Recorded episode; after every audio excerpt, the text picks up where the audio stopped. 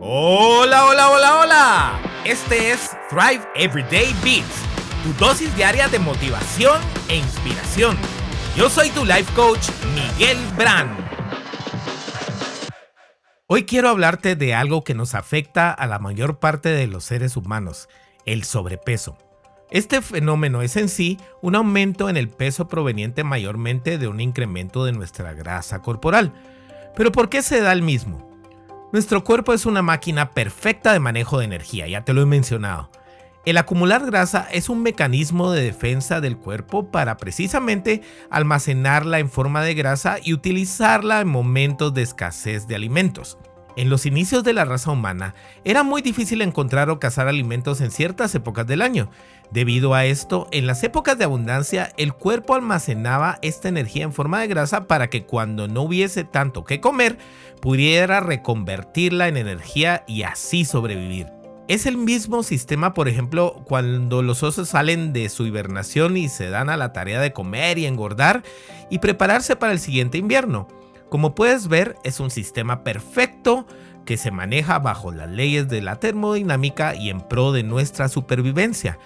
¿Quién pudiera ser como los osos, verdad? Dormir y despertar flacos. Y entonces, ¿Por qué nos engordamos tanto y luego nos cuesta bajarlo? Quizás lo que te voy a dar por el momento es una respuesta sobresimplificada si quieres verlo así, pero más adelante profundizaremos en este tema. Con la excepción de algunos padecimientos de salud que podrían causar aumento o retención de peso en algunas personas, la mayoría de nosotros aumentamos de peso porque nos estamos moviendo menos y comiendo mucho más. Un paréntesis aquí. Muchos de estos padecimientos están causados precisamente por una alimentación poco saludable en alguna etapa de nuestra vida. Fin del paréntesis. Sí, la razón principal es esa. Cada día somos más sedentarios y menos cuidadosos con lo que comemos, tanto en cantidad como en calidad. Es decir, no manejamos diariamente un balance de energía adecuado. Para empeorar un poco este asunto, predisposiciones genéticas en algunas personas hacen que el proceso de aumento de grasa sea aún más dramático. En los inicios de la evolución de nuestro metabolismo, el movimiento y la actividad física eran parte del día a día. Además de que las sociedades eran nómadas, no había medios de transporte ni sofás para tirarnos a ver Netflix. Por otra parte, como te mencioné, la comida era difícil de conseguir.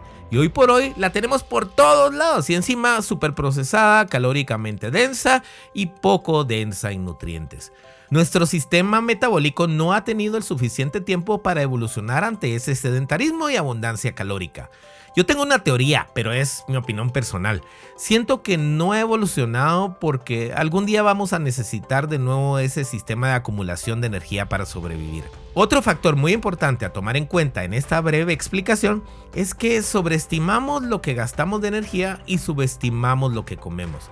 He trabajado con miles de clientes que cuando inician con nuestros programas no tienen idea de cuánto están consumiendo en cantidad de energía, mucho menos de cuánto están gastando de la misma.